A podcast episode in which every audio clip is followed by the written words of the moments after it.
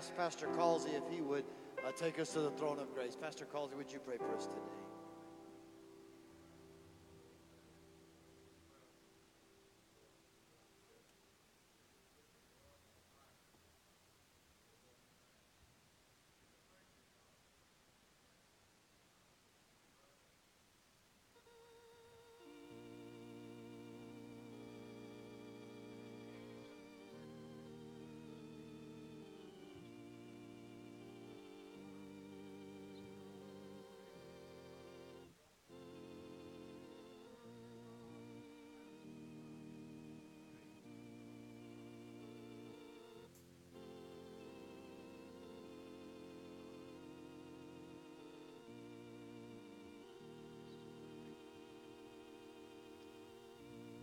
Let's remain standing for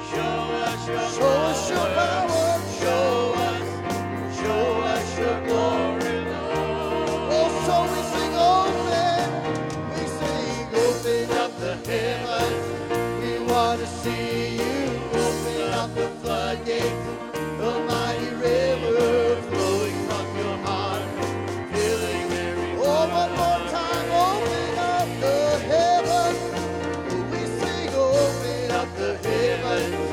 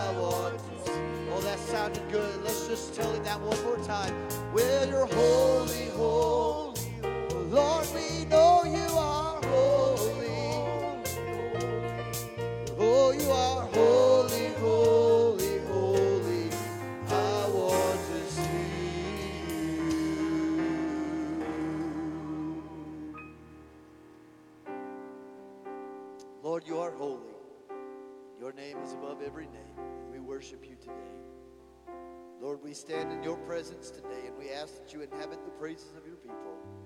Let this aroma of worship be pleasing unto you. My God can do anything. Yes, anything.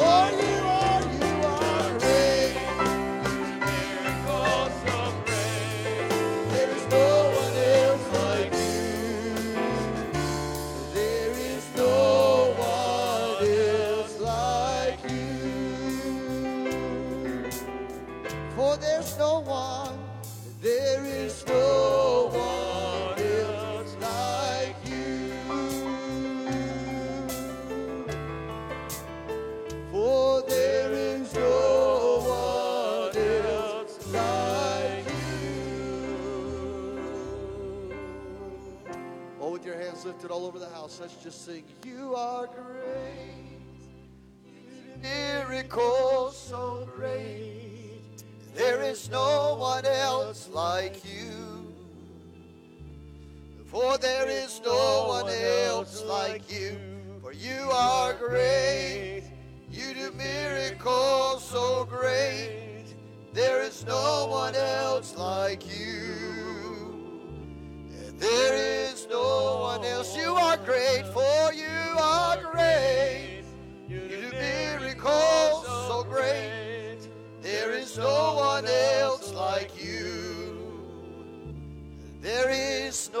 One else. For you are, you are great, and you do miracles so great, and there is no one else like you. For there is no one else like you. Oh, I've sensed the presence of the Lord in this place. There is no one else like you. For we know, Lord, there is no one else like you. Lord, we worship you tonight. We glorify, Lord. We inhabit the Lord inhabit the praises of your people. Lord, we stand in your presence. Lord, we let you. We're letting you speak, God. You speak. oh Lord, have your way in this place. God, we're not in a hurry. We want to hear from you. oh, we worship and glorify and magnify the name of the Lord. oh, bless his holy name. I will bless the Lord at all times. His praise will continually be in my mouth. oh, our Lord is our shield and our buckler. oh, we glorify you. Oh, we worship and magnify the name of the Lord. oh, Lord, you're worthy to be praised.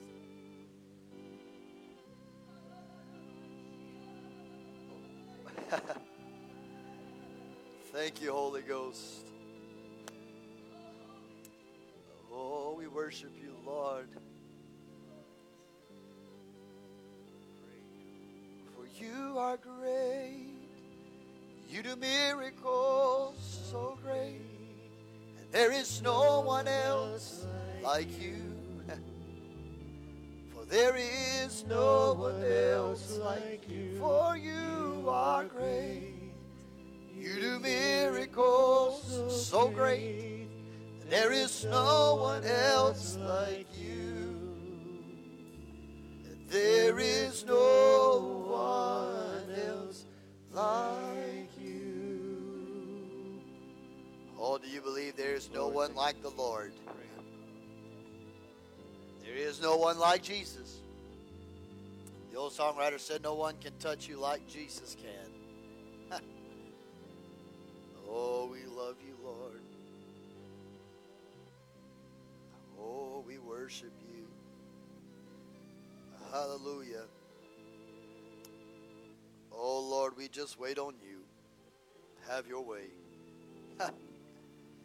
Have your way in this place, Holy Ghost. Oh, you're great, Lord, and greatly to be praised. Well, Lord, we love you.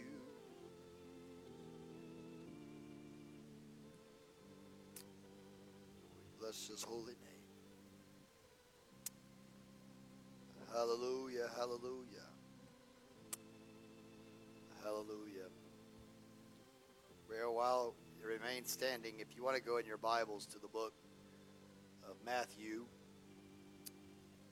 it'll be on your screen this evening if you don't have your Bibles.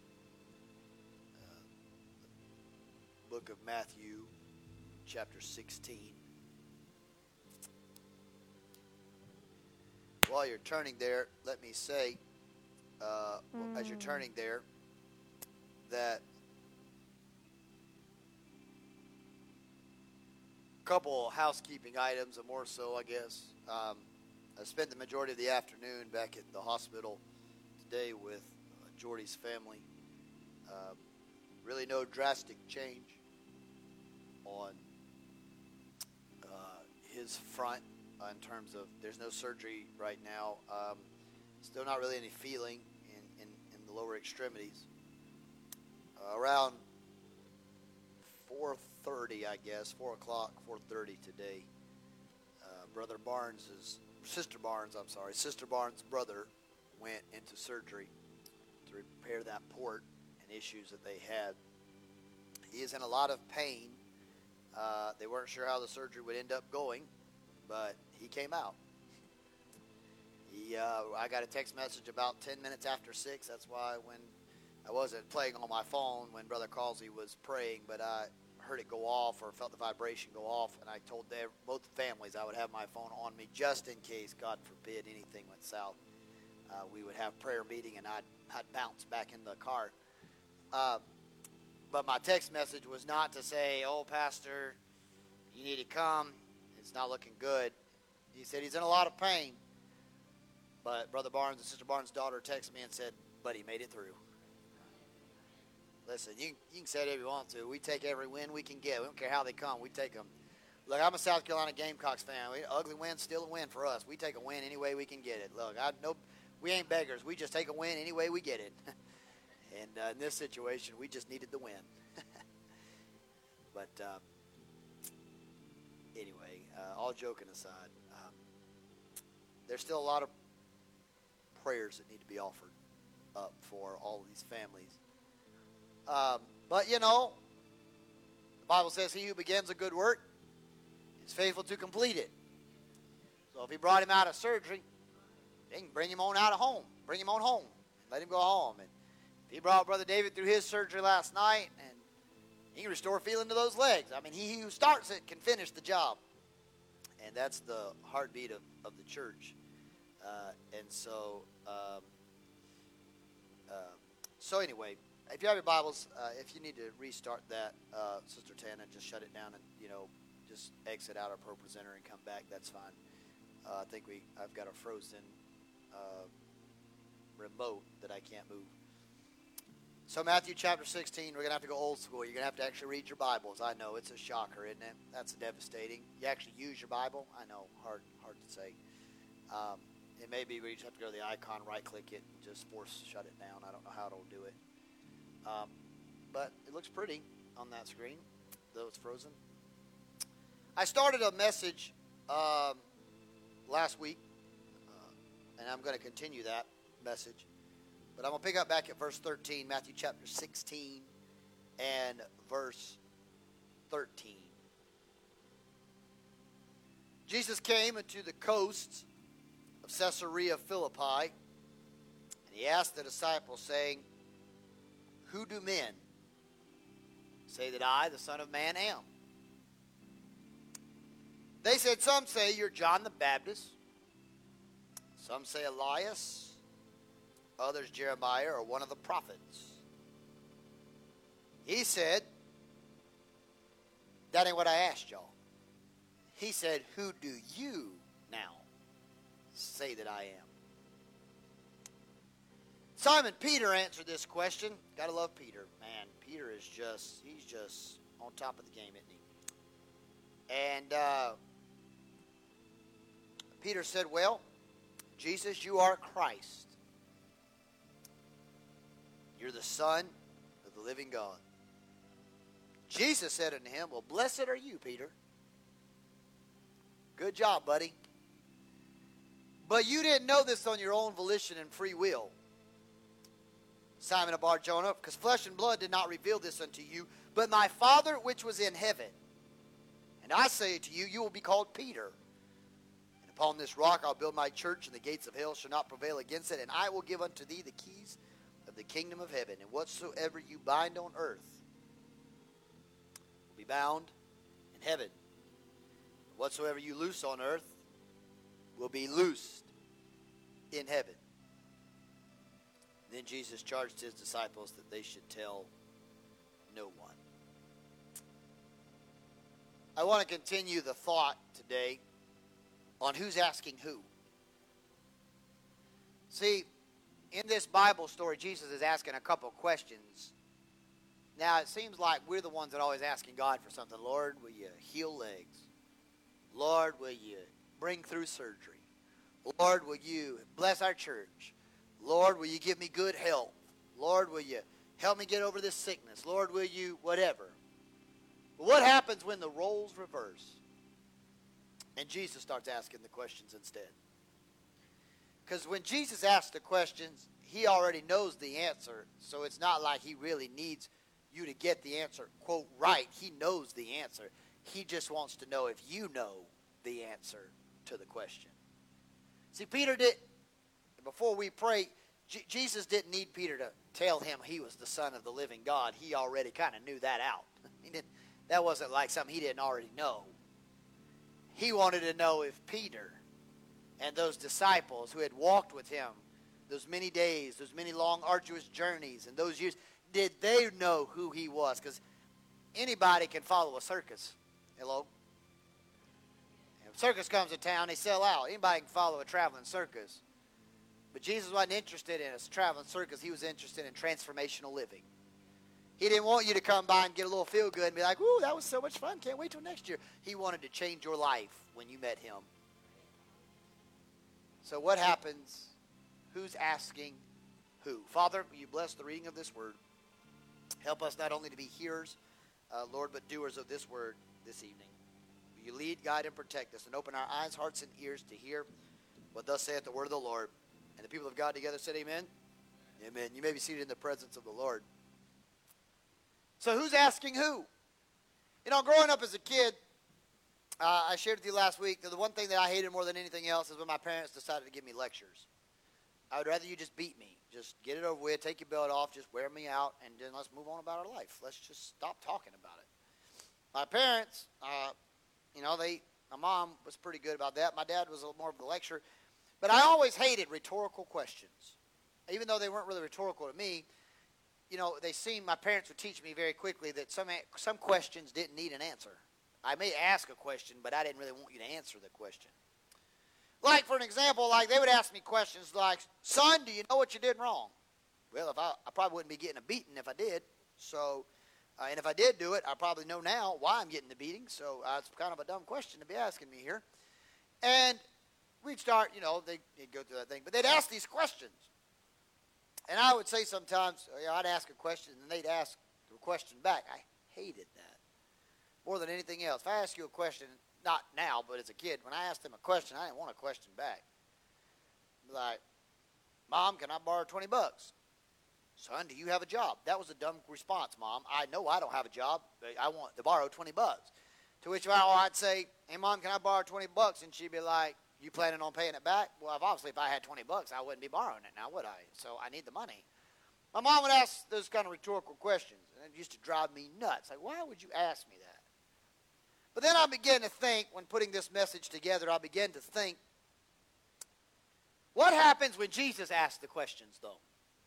See, oftentimes we go to the Lord with our petition. I call it the laundry list of requests. We just start having, you know, diarrhea of the mouth. We just start giving God this laundry list. Lord, I need, I need, I need, I need, I need, I want, I want, I want, I need, I want, I need, I want, I want. Amen. That's our prayer. And sometimes I wonder if God goes, uh huh, uh huh, uh huh, uh huh. And then right when he's getting ready to say something, we go, amen. And he's like, wait, I didn't even get to say anything in this conversation.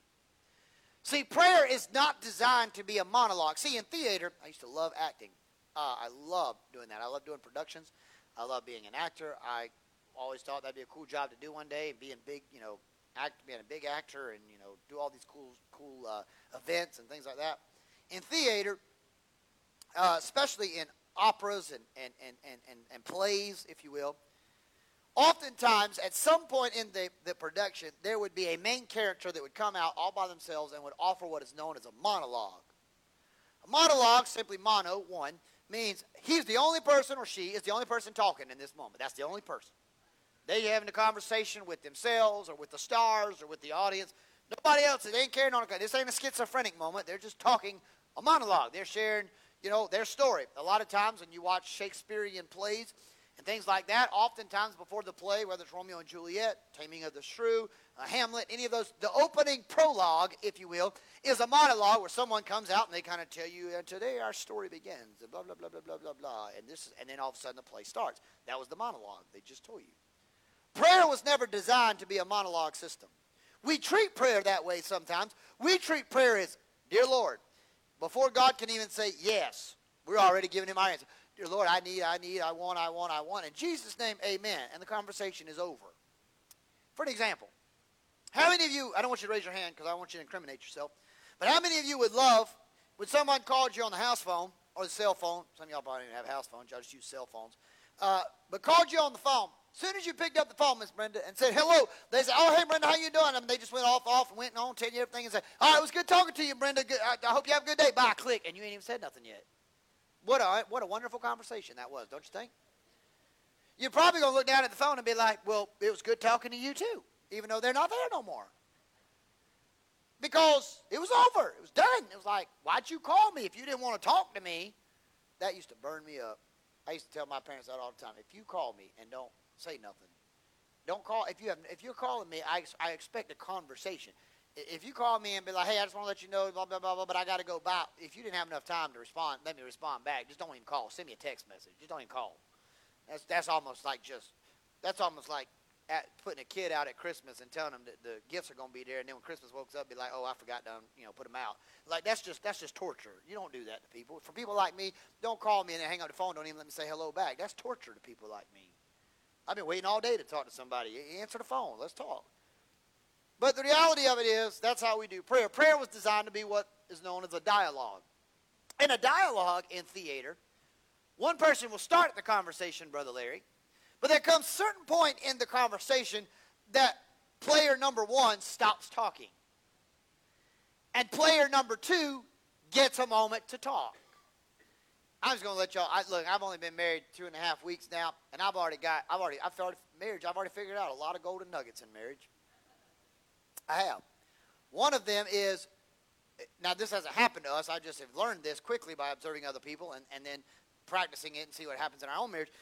But one of the ways to really, really just put some tension in the room is to tell your spouse everything you want them to do, but don't ever let them have an opportunity to respond back to you. That will that will not go well.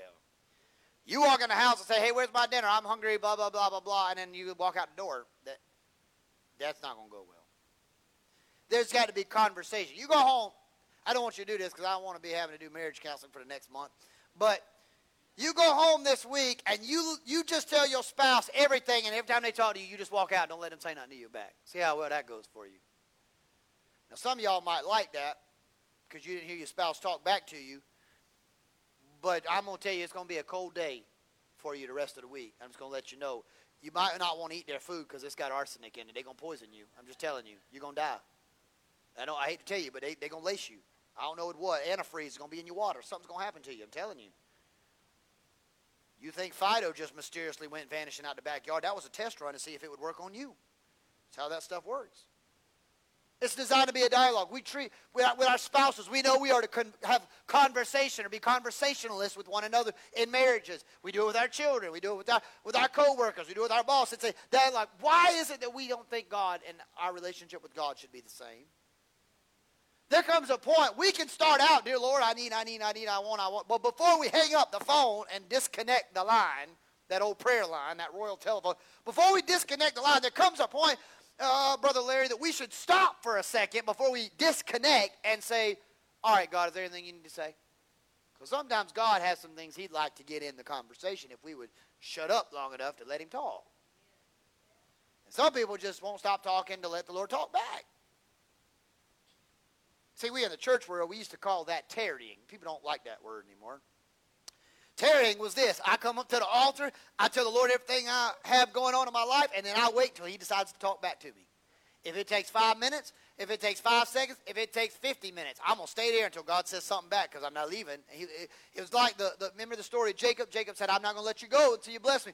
People come to the altar, we call it tarrying in the old days. We'd pray and then we waited. It didn't matter if it was how long it was going to be. We wanted to make sure God had an opportunity to speak to our situation.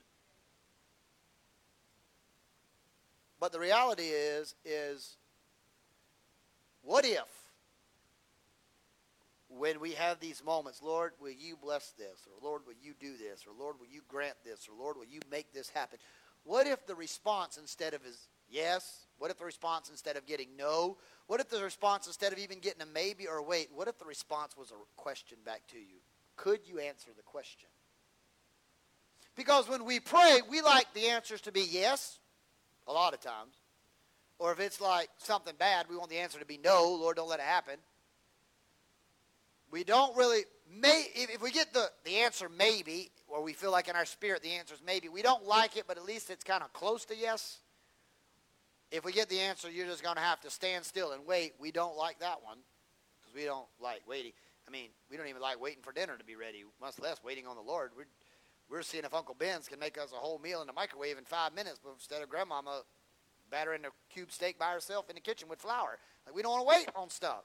I'm just to let you know, Grandmama's fried chicken, I mean, Grandma's fry, uh, fried cube steak is to taste better than Uncle Ben's if you just let her work out in the kitchen with that flour. It may take longer, but it will taste better. I'm just letting you know ahead of time. That's just free of charge. You can be fat and happy how you want to, but I'm just telling you, it'll taste better. The more grease, the better it tastes. When it has a film across the top, you eat that pot. If it looks like it has no film, that pot ain't worth eating. Just don't even touch that pot. That pot's been blanched and and and and they've not put a bouillon cube in that. They've not put a piece of ham, fat back, bacon. That person's wanting to die early. They just what they want to do. They don't even want to live life and enjoy it. They just want to live to 100 and be miserable. If it's got a oily substance on the top and it's floating, you should eat that because you going that's the that's the one gonna get you to heaven. That's the one pot you eat out of. Just telling you. I've been to too many church homecomings. That's the one you eat from. But the reality of it is we don't like to wait on things. Throughout Jesus' ministry, there was many times before Jesus ever did the miracle, he asked a question to see if someone was going to answer.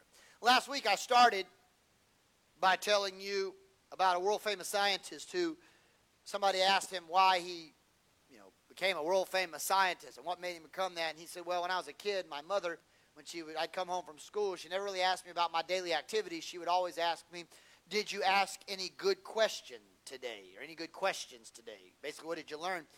And so he said, asking good questions made me become the scientist that I am today, always wanting to find the answer to the uncertain problem. And I told you that asking the right questions will lead to uh, uh, learning and is essential to learning, and asking questions will be beneficial to us. I started out with a story out of John chapter 5 at a place called the Pool of Bethesda. I told you a man who had been lame on his feet for 38 years, and he was at the pool of Bethesda with the five porticos or five porches, and the number five represented grace and the grace of God, and, and how that when Jesus walked in, he not only brought mercy, but he brought grace with that moment, and he brought life in that moment. And, and Jesus, I mean, the man's been lame for 38 years. He's been in the same condition 38 years it, the waters have been troubled by the angel. This man had been going to church for 38 years. He had been in Holy Ghost filled Pentecostal services 38 years. He had heard the best Southern gospel music in 38 years. He had heard good preaching in 38 years. He had been to the altar for 38 years, but it seemed like somebody else always got a blessing before he did. He was miserable. The Bible says that when Jesus gets there, Jesus almost asks an insulting question to the man. Man's telling him his whole sad story.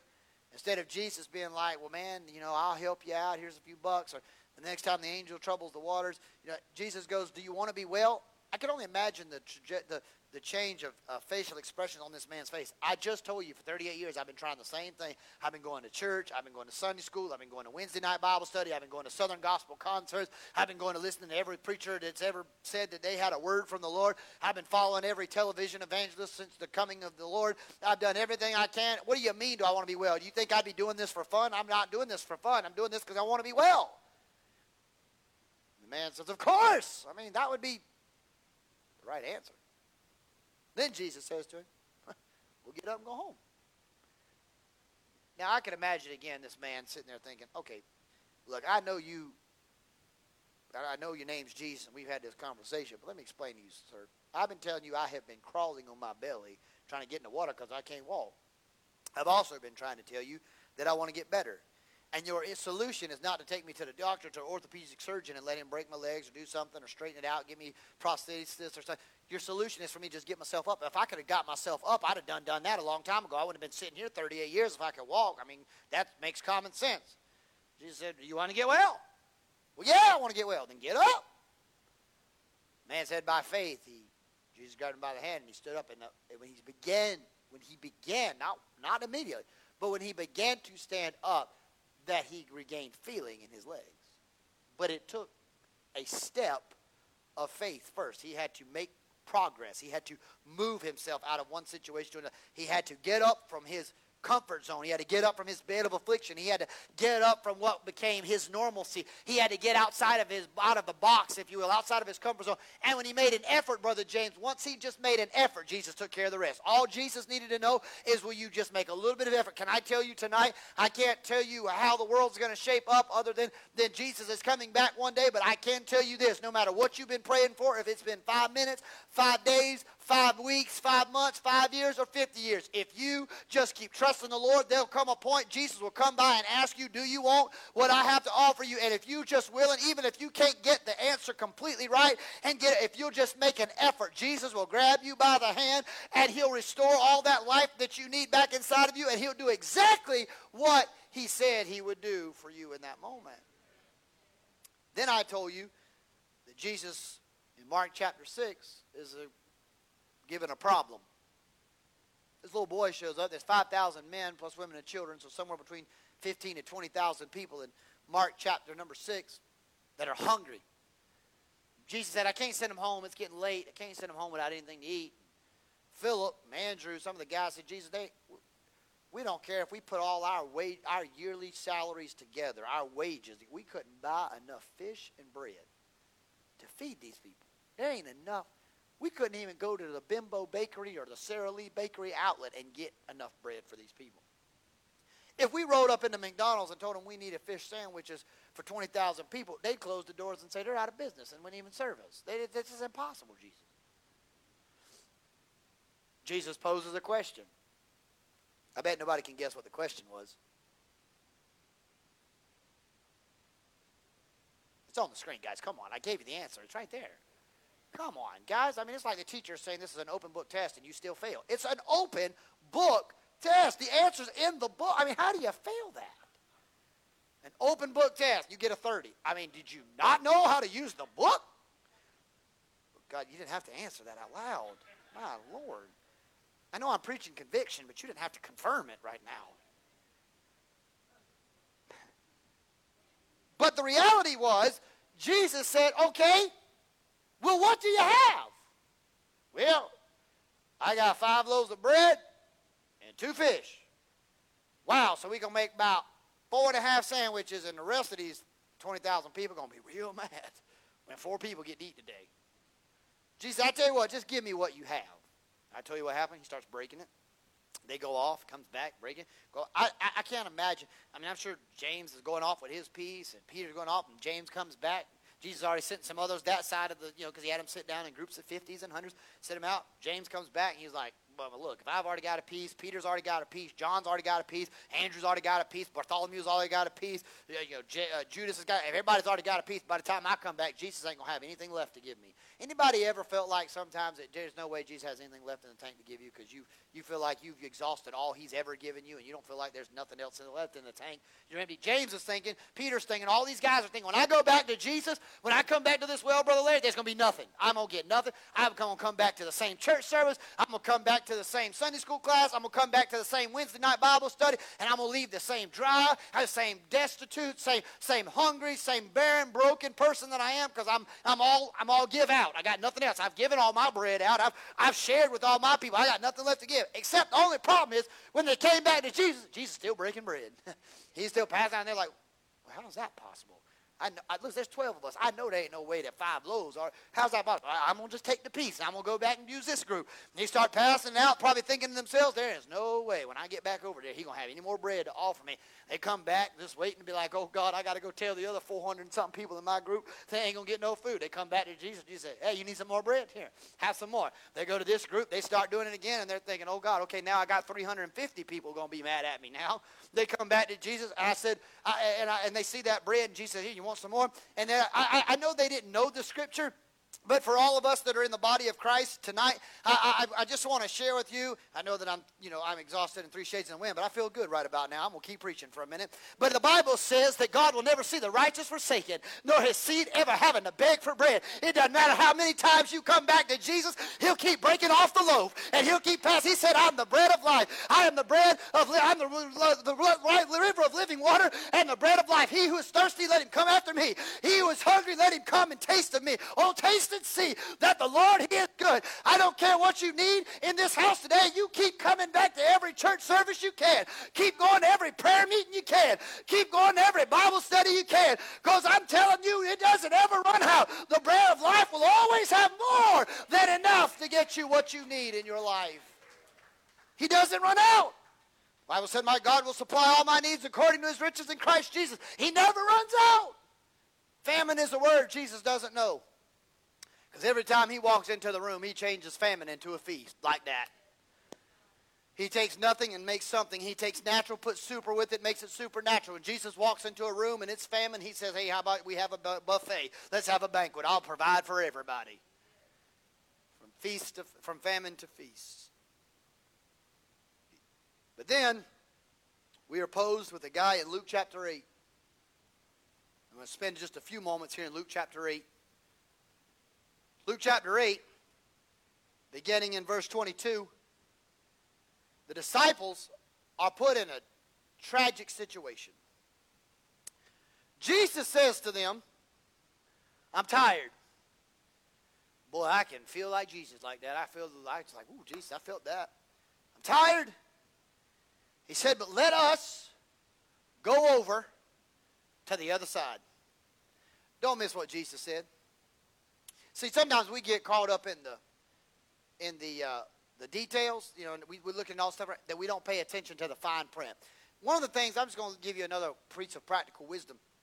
Anything you buy, anytime you buy something, I don't care if it's a car, I don't care if it's a refrigerator, I don't, I don't care if it's a, it's a, you know, a painting from a art gallery. Read the fine print. Because that's the part where they don't want you to really pay attention to. Because that's when it's like, this is counterfeit, this came from China, this is not authentic. And you paid authentic price for something from China. It's in the fine print. So you can't go back and sue them because they're like, well, it's in like type 4 font, but we did have it on there to save them.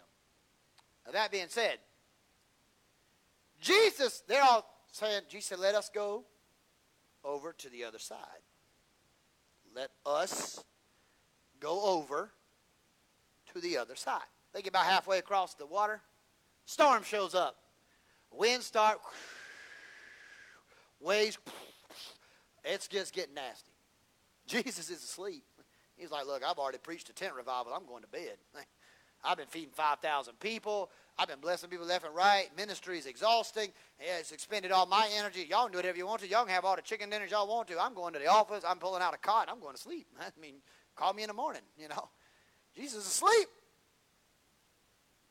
Disciples start freaking out. Water's coming in. We're going to die. We're going to die. But nobody listened to what Jesus said a while ago. Remember what he said in verse 22. Let us go over to the other side. Now, before I even finish this story, let me just go ahead and just spoiler alert. If Jesus says, let us go to the other side, it don't matter what comes, you're going to get to the other side. So you can be worried, fearful, fretting, screaming, hollering, you, you know, losing your mind over it. But if Jesus said, let us, me and you, or us, me and family of God. Jesus says we go into the other side, it doesn't matter if the devil sends hell and high water, if he sends the most boisterous of winds, if he sends the most ginormous of waves, and it feels like you're going to capsize. If Jesus is on the boat with you, if he said we're going to the other side, he's not going to sink himself. He's going to make sure we get to the other side. The Bible says he was asleep. Now, how can Jesus sleep in a storm? Because he knew the storm had to listen to him. See, we get too worried about things in life, but if we really believe what we say that Jesus is the author and perfecter of our faith, and we really believe that the joy of the Lord is our strength, and we really believe that he who begins a good work is faithful to complete it, and we really believe when we ask Jesus into our heart, he becomes Lord and Savior of our lives, then we can sleep in the middle of a storm. I, I remember an old Casting Crown song, or it might have been third day actually, that came back when I was in uh, high school that said, Lord, I'll praise you in this storm. It's sometimes it's not easy to do, but I'm telling you, sometimes in the middle of chaos, people don't understand it, but if you're a child of God, all hell can be going all against you, and you can lay down in the bed, and you can just pull those covers up and you can sleep like a baby and just look like the most peaceful sleep. People are how can you sleep when all this is going on? Because I can't control it, but I've got my trust in the hand of a man that can still the waters. I put my hand in the hand of a man who calms the sea. I don't have to worry. I don't have to fret. My God's never failed me yet. I've got confidence. My God's going to see me through. No matter what comes my way, I know he's going to make a way where there seems to be no way. He'll cut a path in a sea. He'll make an oasis in a desert. He'll put GPS navigational pro, uh, uh, stars in the sky if he has to to direct us where he's laying in a manger. He'll put himself and string himself high above heaven and earth so that all the hillside around can see the Lamb of God. If I be lifted high and up, I'll draw all men unto myself. I come by to remind somebody tonight that all you got to do is remember if Jesus said we're going, we're going. And if Jesus is sleeping on the boat, you just keep row, row, rowing your boat gently down the stream because Jesus is going to get us on the other side. They wake him up. We're going to die. Jesus asks a question. He gets up there and he looks at the sea. I don't know if he had to rub his eyes or anything. I don't know what he did. Maybe he just was naturally a morning person. Maybe he just was, as soon as his eyes woke up, he was just like, Good morning, America. I don't know. Maybe he was not a morning person. I don't know. But he gets up and he says, Peace be still. He stops it. He just calms the sea. Stops. And then he turns and he asks a question. I'm not going to misquote it, so I'm going to read it to you because it's in verse 25 because I don't want you to misread it. And he said unto them, Where is your faith? What an interesting question. You've seen me feed 5,000. You've seen me calm the raging seas. You've seen me make, you've seen me literally raise people from the dead. You've seen me open blinded eyes. You've seen me do exceedingly abundant. You've seen me do it all. And you still don't believe? Where's your faith? You know, I don't want to put us on the spot, but many of us in this auditorium and many people in this world have seen God do the miraculous. We've seen God heal people. We've seen God deliver people. We've seen God do the supernatural. And yet we still have moments of doubt. When God, when things come our way, we still have moments where we don't believe God can do it. We don't believe it. We say we do, but if we really did believe it, we wouldn't be so worried because we know He said we're going to make it to the other side. In fact, the Bible says that even no matter how bad this world gets, God's going to have a remnant. So even if He takes me via death or He takes me via the trumpet, one way or the other, I'm not staying here long enough to worry about it. So I still don't have to worry about it because this is not my final resting place. This is not my final home. I'm just a pilgrim traveling through, and I'm going to a better place. So it really doesn't matter. I'm going to leave here anyway. Where's our faith? Where's your faith? Falls asleep. Disciples are panicking. Everybody's losing their mind. They get to the other side, but isn't it just like the way life works? After you see some of the greatest victories, you're faced with another battle. Because if you go to the very next story, right after it, verse 26, and they arrived in the country of the Gadarenes, or Gadarenes, which is over near Galilee. And when he went forth to the land, there he met a man of the city who was possessed by demons. Boy, you can't get much more challenging than this one. It's pretty bad. You're about to drown on the SSR Titanic in the Sea of Galilee. It's worse when you get off the boat and the first thing you meet coming off of you is some psychopath, maniac, demon possessed, foaming at the mouth creature that's ready to eat you alive. Might would should just stayed out in the boat in the sea. It was safer out there. At least you couldn't see what was coming at you. This man, foaming at the mouth and just possessed by demons, makes his way to Jesus. Now, the demons, the demons even ask Jesus a question. Now, you know it's bad even when hell has to ask Jesus a question bad enough they ain't already figured out that he's going to win, but it's even worse when they got to ask him, hey, Jesus, can you do me a favor? Even the devil prays y'all. That should just tell y'all something. When the devil is asking a favor from God, that should just go ahead and just, if we ain't praying, that should tell us something that even a devil prays sometimes. What do you figure out, preacher? The demons say, look at it, it's in the Bible. Demons say in verse 28, What do we have to do with you, Jesus? Son of God. I beseech you, torment me not. You can call whatever you want to. That sounds like a prayer to me. Jesus, please don't let this happen to me. You ever prayed, Jesus, don't let something happen, or Jesus, don't let me go through this, or Jesus, help me get through this? That sounds like a prayer to me. The demon's like, okay, God, we know who you are. You can stay with We didn't bother you. Don't come bother us. We good. Like, don't torture us. Leave us alone. Jesus had commanded the unclean spirits not to reveal who he was. He was this man was bound in fetters and chains. He had broken bonds and bands. I mean, he had literally, with his strength, had just destroyed things. Jesus asked a question. Jesus looks back at this cyclops looking cross eyed freak of a man standing there cut up with stones where he had taken the stones and gashed open his body and just looks like a just a messed up psycho sociopath. Looks like somebody should be in the state hospital somewhere. Jesus don't even argue with the man. He asks him a question. Man says, Why are you here? Jesus, don't bother us. Jesus, don't torture us. Jesus, Jesus said, What's your name?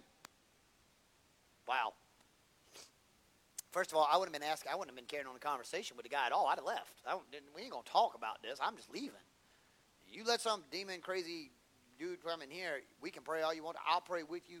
But there comes a fine line. Like, it better be the Lord. If not, I'm out. Like, I'm just telling y'all that. Like, I don't play with demon people. They, they kind of, they're different. I've seen it happen before. I've seen people come in possessed, and well, that stuff will freak you out. You better roll. You know you're right with God in that moment. I'm just telling you that right now. You better not play with Him. They will whip your behind. I'm reminded of that story with the son, seven sons of Sceva. They went out and, and they thought they could be like Paul and cast out demons, and they went out to some guy and who was demon possessed, and they were like, "In the name of," he said, "Paul, I know."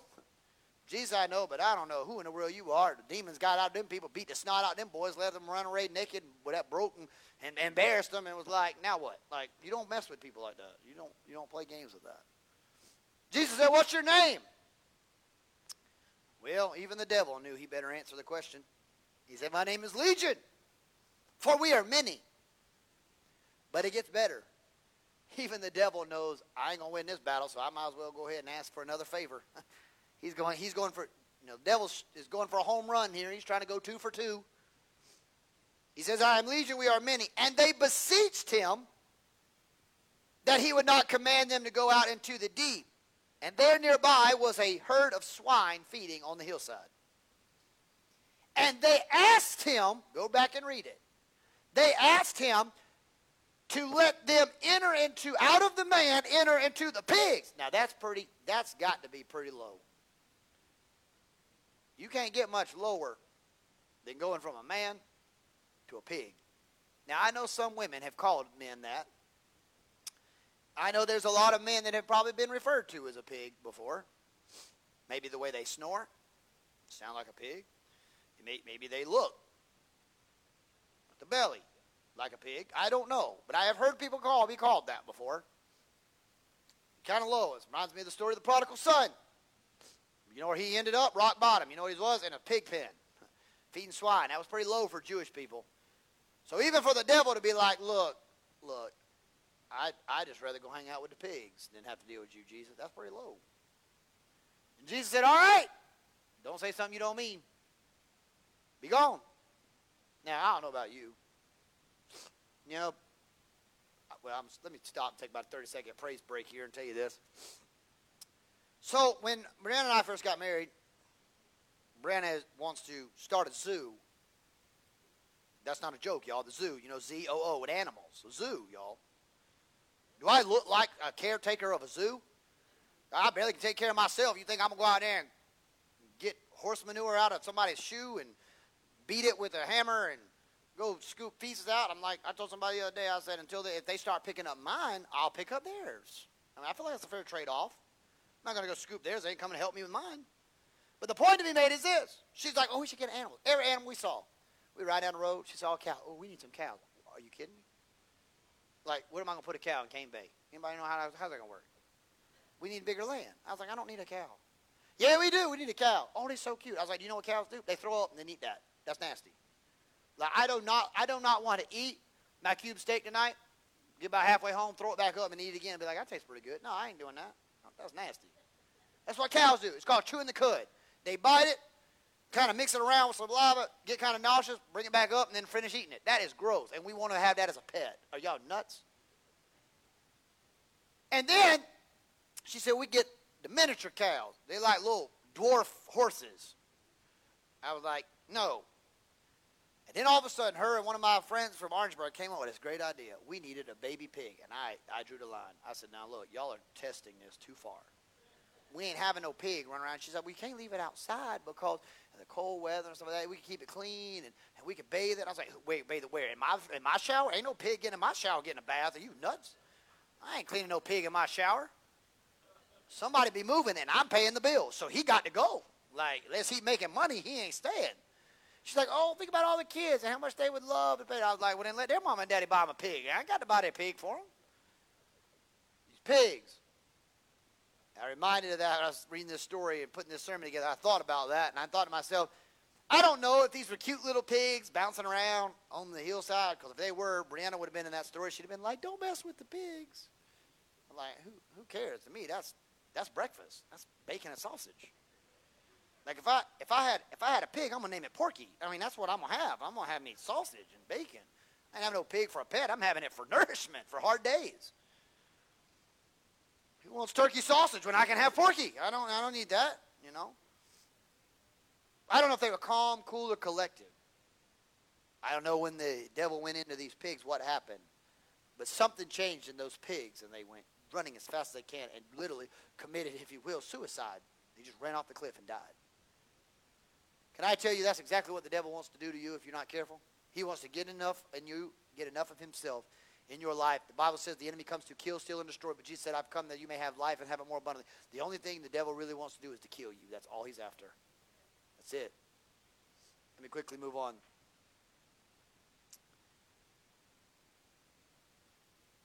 When he sat on this hillside and he watched these pigs run down the aisle or run off this cliff, I don't know what went through the disciples' minds, all the people standing there watching. But I'm going to tell you one thing that I thought of when I was reading this story. That even the animals, we've already seen the wind answer his call. We have seen the waves answer his call. We have seen Mother Nature with the torrential storm literally stop in her tracks and say, hey, the master has spoken, y'all stop. Now we see animals, created beings, answering the bell, if you will, of his call. But the question never changed. Brother Larry, Jesus did not initiate the question. The devil initiated the question. What do you have to do with me, Jesus? Why are you torturing us? Leave us alone. See, that's what the devil wants us to believe. He wants us to believe that Jesus can't get us out of our situations. Just leave us alone. You don't need Jesus ain't gonna help you. You're just stuck in the situation you're in. No matter what you're going through, you're not gonna get out. You're just stuck. That's a lie from hell. You're never stuck. God is bigger than whatever you're facing. No matter how bad it looks, whether it's a hospital OR room, whether it's a marriage, whether it is drugs, whether it's alcohol, whether it's messed up kids, whether it's what, whatever, there is no problem that's too big for God to handle no matter what the devil tells you. And I thought to myself when finishing this sermon, Carol, you make your way. I thought to myself when I was finishing this, this, and we'll pick up the other couple questions of Jesus next Sunday night. I thought of this. I thought of that the devil said, Jesus, don't torture me. Don't, don't mess with us. Just leave us alone. But oh, how sad of a reality it is. But there are probably people, maybe they're not demon possessed, but maybe they're demon oppressed, meaning the devil's not living in them, but he's affecting their life.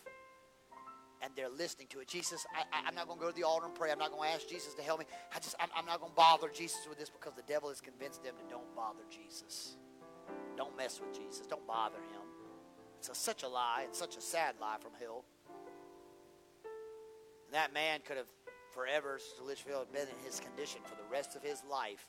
He could have stood in the presence of Jesus but if Jesus wasn't willing to ask a question in response, that man could have never been the same again. He might have just been stuck in that condition. How many people have come so close to the presence of God and maybe even stood in his presence and left the same way because they didn't answer his question? They didn't answer the question. Jesus could have easily right then, Brother Larry, just said, oh, be gone. Like that, but that's not what he did. Bible says when the devil said, leave us alone, Brother James, Jesus couldn't do that.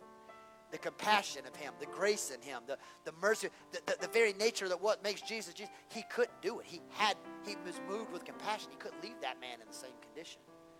But he also knew that the man had to make a decision too. Jesus wants to help everybody, but he can't force you to pray. He can't force you to come to the altar. He can't for- force you to answer the question. You got to make a decision if you want it to. He wants to, and he's got the ability. But do we want him to intervene? See, I said last week, a lot of people, they come and bring their problems to the Lord, but instead of leaving them there, take your burdens to the Lord, and instead of leaving there, they pick them up, take them back home with them. Jesus like, I thought you brought them to me. Why'd you take them home? You leave it. He said, what is your name? Legion, for we are many. But if you have to do something, Jesus, then send us to the pigs. Don't mess with us anymore. He said, okay, go.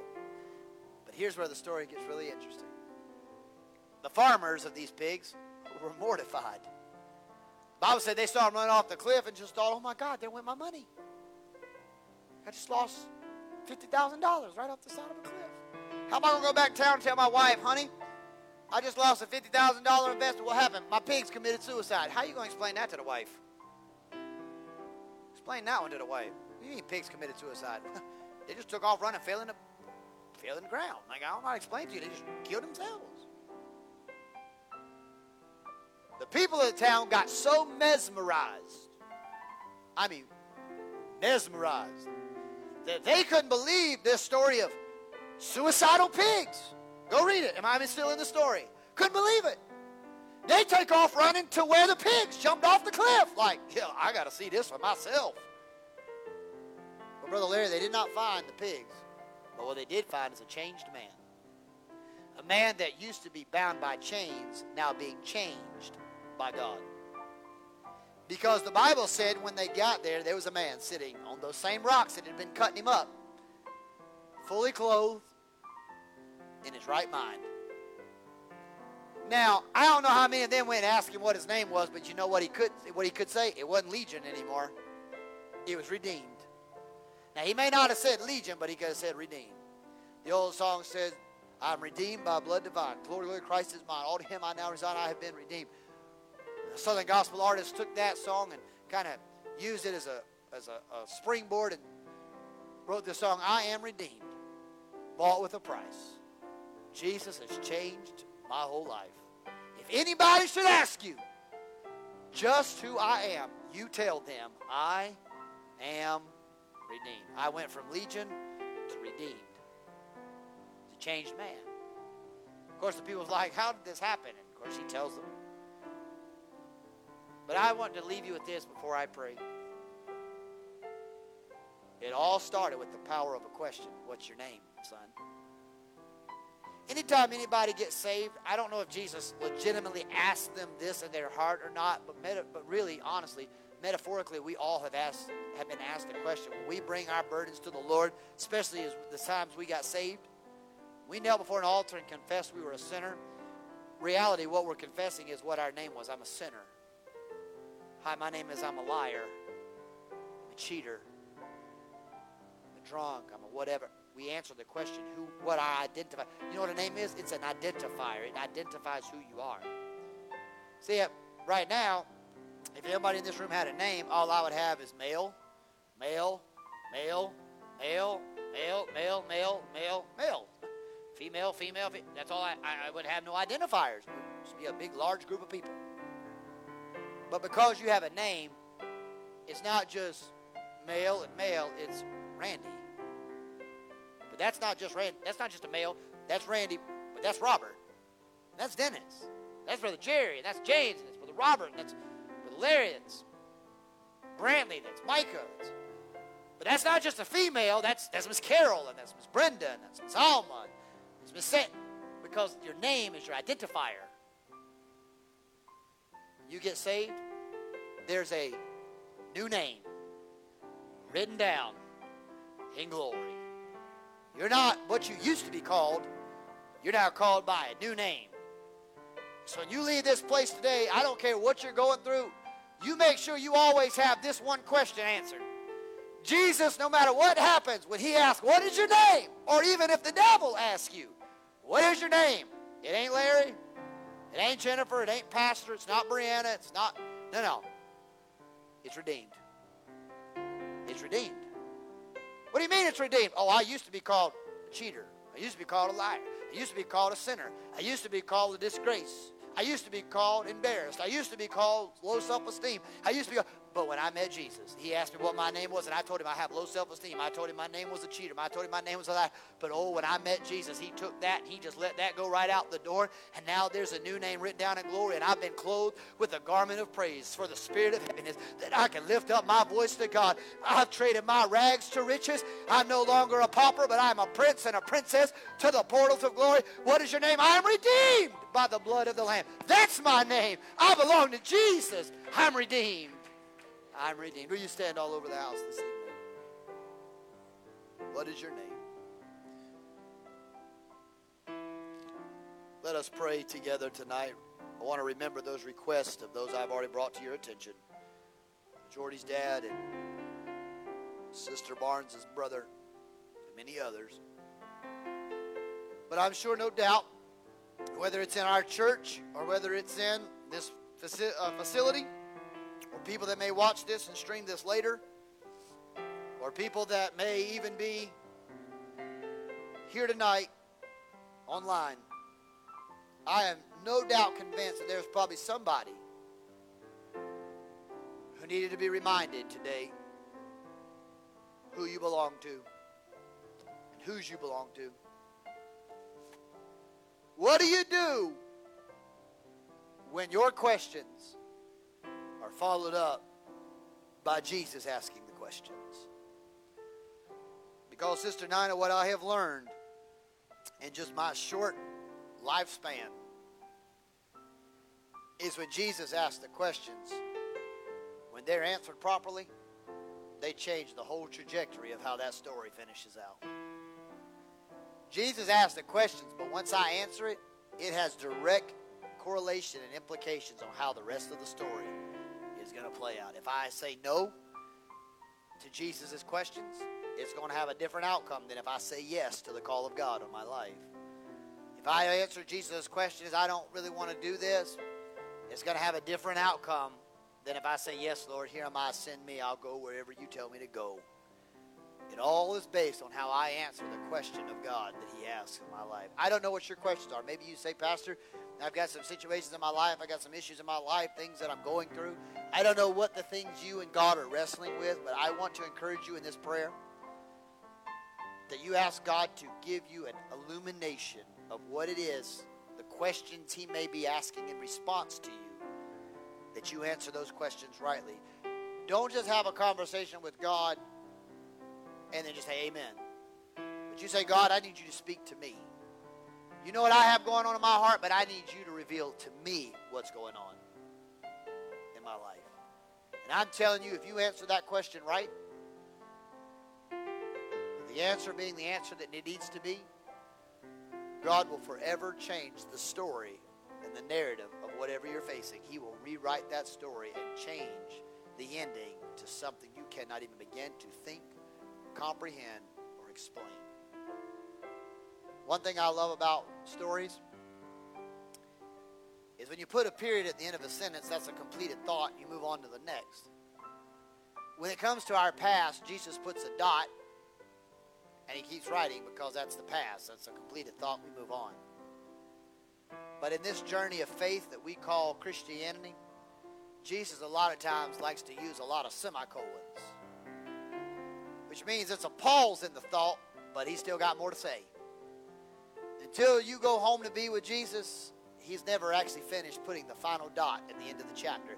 He's just putting a lot of semicolons saying, We're here, but we got more to write to this story. It ain't over till it's over. Let's pray together. Heavenly Father, I do not know what every man, woman, boy, or girl standing under the sound of my voice may be facing today. It is not for me to know, everything that they're going through because that lies solely in your possession. But one thing I do know I know that I serve a God of the impossible. A God that not only can do exceedingly abundantly above which I think or comprehend, but a God who can do things I can't even begin to even fathom into existence or make happen in my own power. I also serve a God who never slumbers, never sleeps on the job. Even if you're asleep in the story, like on the boat, you still have everything under control. You never know what's not, you never been caught off guard or don't realize what's going on around you. So, Father, whatever is weighing heavy on the hearts of the people today, in house, online, or someone streams us later this week, I pray you let this message speak to their heart. There is no other name they need to know than the name of Jesus. And Lord, help them answer the question according to your riches and according to your plans for their lives. Because based on how they answer the question has direct correlation on how their story ends and how you write the story. And Father, may you bless us and keep us, and your face shine upon us, and be gracious to us, and lift up your countenance towards us. Give us the peace of God that surpasses all human understanding, and guard our hearts until we're able to come again for Bible study on Wednesday night or to service next Sunday morning. May you bless us, Lord, tonight. Let the words of our mouths and meditations of our hearts be acceptable and pleasing in your sight. O Lord, our strength, our rock, and our Redeemer. We will forever give you the praise, the glory, and honor that's due your name. Christ Jesus our Lord, we pray. The body of Christ together says amen. Before we pray the benedictory prayer, let me make mention of a couple things. Don't forget, we are still needing collections for items for Easter egg extravaganza. You can donate monetarily for us to go buy it, or you can bring it. We need candy. We need individual bags of chips. We need like the little juice type boxes for kids, um, or drinks for adults too, but but mainly for kids. Uh, so we need juice boxes. We need candy, and we need um, uh, those chips to go along with the the pizza that the church will provide for everyone that day. We have inflatables, we have games, we have all kinds of stuff. We'll have egg hunts from the time they're born until they're 11. Once you turn 12, sorry, you get to just be old with us. Just get to work.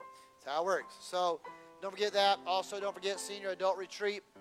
It's coming up in May.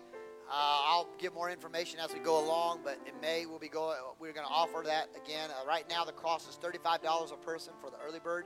The church will cover that. We're just asking you to help us cover your rooms uh, based on how many go and how many stay in a room. Uh, the more we take, the merrier. It'll be a lot of fun. We have a good time. I'll take you to Krispy Kreme and we'll get donuts at like midnight. It's great. It's the best thing in the world.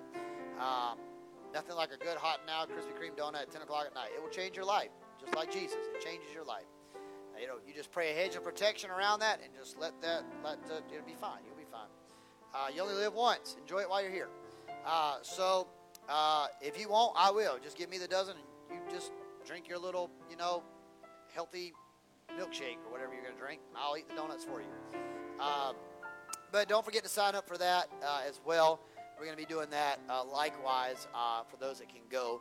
Uh, all those sign up sheets, informational items are in the Welcome Center vestibule area. Uh, if you go out, not the first doors, but the second doors out there, if you look to your left, uh, where Jesus and his disciples are enjoying a nice meal, uh, you'll find all the Easter stuff. If you look at the table by the church office, you'll find out about if you're 55 and older, having a good time type stuff uh, for all that. If you're under 55, please don't sign that sheet because you're not going. So 55 and older, please. Um, uh, I only get to go because I pay, so that's why I get to go because I signed the check. So that's how that works. Um, and uh, so uh, anyway, make sure you sign up for that. Don't forget Wednesday night Bible study at 7. We also have services regular next week. The Easter egg extravaganza is on April the 16th from 11 to 1, so please start sharing. It's already on Facebook, the event. Uh, you can go and follow it. You can go to Santee Circle COG page and find it. Under my page, you can find it. Uh, but share the event, invite people, tell them to come out, hang out with us. We'll have plenty of eggs and food. So we'll have a good time. So make sure you are aware of that. Any other information you need to know, please uh, be mindful of that. Uh, next week, we're going to be taking up an offering for the South America, uh, South Dakota Native American. I'll get it right. uh, Indian Youth Camp that we're helping with the Little Rock Holiness Church. Uh, they're going to do a big youth camp for kids for that.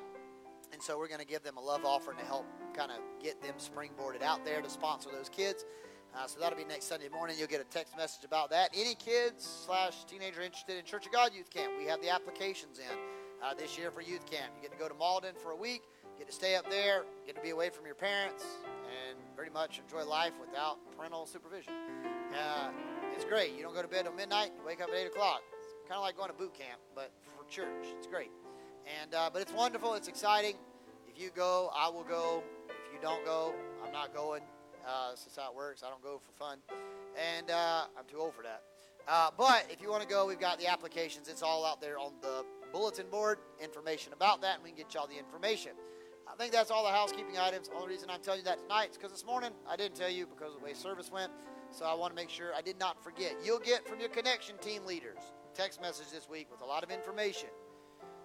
Please read the text message. I know it's probably annoying, but it's really vital information. We don't try to just send you spam mail. We try to let you know what's going on. I don't want somebody to come back. Pastor, I didn't know anything about it. Did you read your message? No.